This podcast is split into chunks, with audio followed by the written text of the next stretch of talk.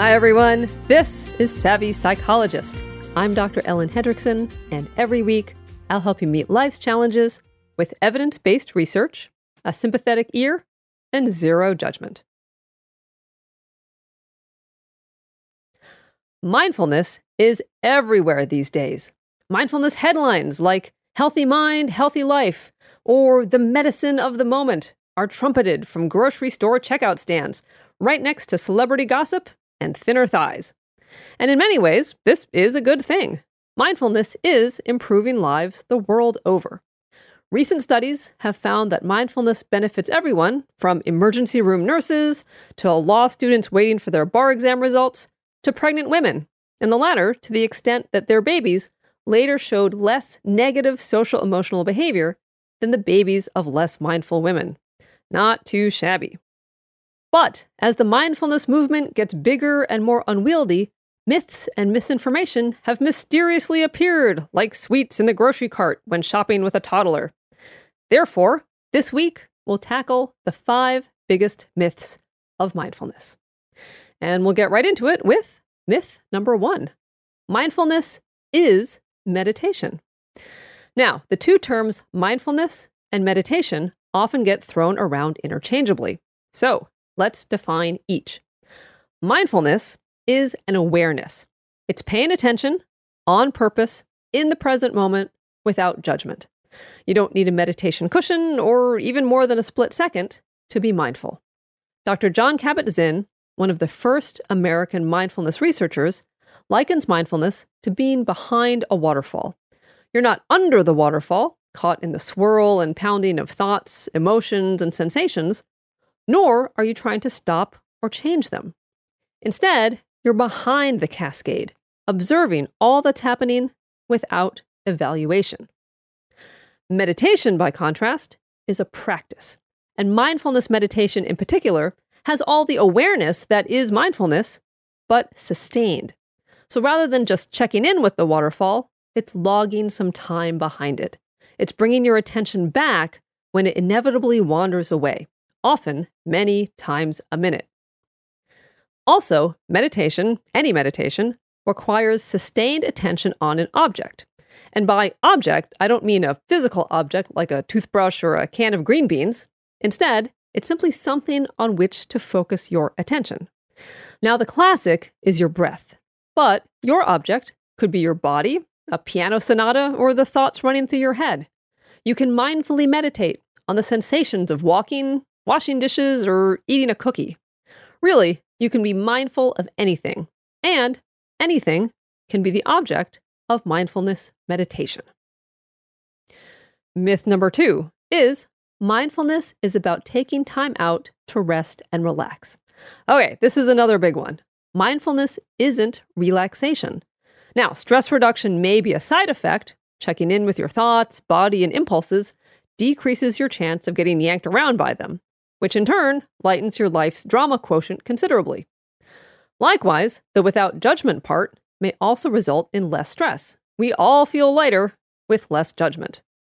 But fundamentally, mindfulness isn't rest. Indeed, the two are kind of apples and oranges. Even remembering to be mindful can take quite a bit of work. But many people, including me, find that checking in with their thoughts, feelings, and sensations, even if it's not necessarily restorative, is definitely illuminating. Myth number three is mindfulness is having no thoughts. Okay, the idea that mindfulness requires a blank mind is a myth that makes many people believe they can't be mindful. But just like you can't stop your heart from beating or your stomach from digesting, you can't stop your brain from thinking. That's just what it does. Think about it this way mindfulness isn't a suspension of thoughts, instead, it's a suspension of judgment. Put another way, mindfulness is an observation of what's happening that itch above your left eyebrow, the bad taste in your mouth, the realization that the thought that you're a bad daughter is nothing more than a thought, or the fact that the Kit Kat jingle has been running through your head for the better part of an hour. Mindfulness welcomes any and all thoughts, but sees them as just that thoughts. As my favorite bumper sticker sums up, don't believe everything you think. Okay, let's get back to myth number four. The ultimate goal is to be mindful all the time. Not at all. It is impossible to be in the present moment at all times. Sometimes you really do need to plan for the future like what's for dinner, or I can feel a migraine coming on, I should really take some medicine and go lie down. It's also important to reflect on the past. Next time, I'll try to listen rather than shooting off my mouth. Or, ugh, I shouldn't have eaten those leftover pork dumplings. Also, being aware of everything in the present moment all the time isn't just impossible, it's undesirable. It would leave us overstimulated and exhausted. And even mindfulness gurus have many mindless moments, getting lost in rumination, daydreaming, or humming another jingle. How about Folgers this time? And finally, myth number five mindfulness is bliss. Okay, this is a tough one. Mindfulness is not simply savoring the moment, of taking time to notice the hues of a sunset, the taste of that warm chocolate chip cookie, or the bubbles in your champagne. It's also noticing your defensiveness after losing your temper, your helplessness in the face of injustice, or that the milk in your coffee has most definitely gone sour. In short, mindfulness looks at the negative, the neutral, and the positive, all with equanimity. It's not joy Instead, it's the awareness of joy, but also of pain and everything else. Mindfulness is taking a step back from the constant input of sensory information and the constant output of thoughts and feelings. Whether for a split second or many hours, it's your journey behind the waterfall. And with any luck, you won't find the Cars for Kids jingle waiting there for you. Thank you for making The Savvy Psychologist a part of your life. As always, Savvy Psychologist is strictly for informational purposes and doesn't substitute for mental health care from a licensed professional.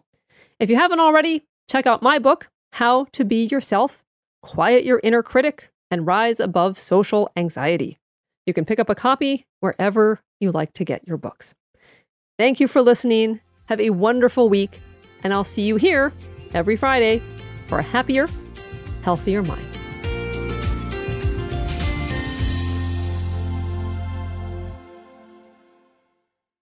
Are you tired of the constant battle with anxiety and panic? I've got a podcast that I think you'll love. It's called the Anxiety Coaches Podcast, where the host, Gina, gives you your weekly dose of tranquility and inspiration.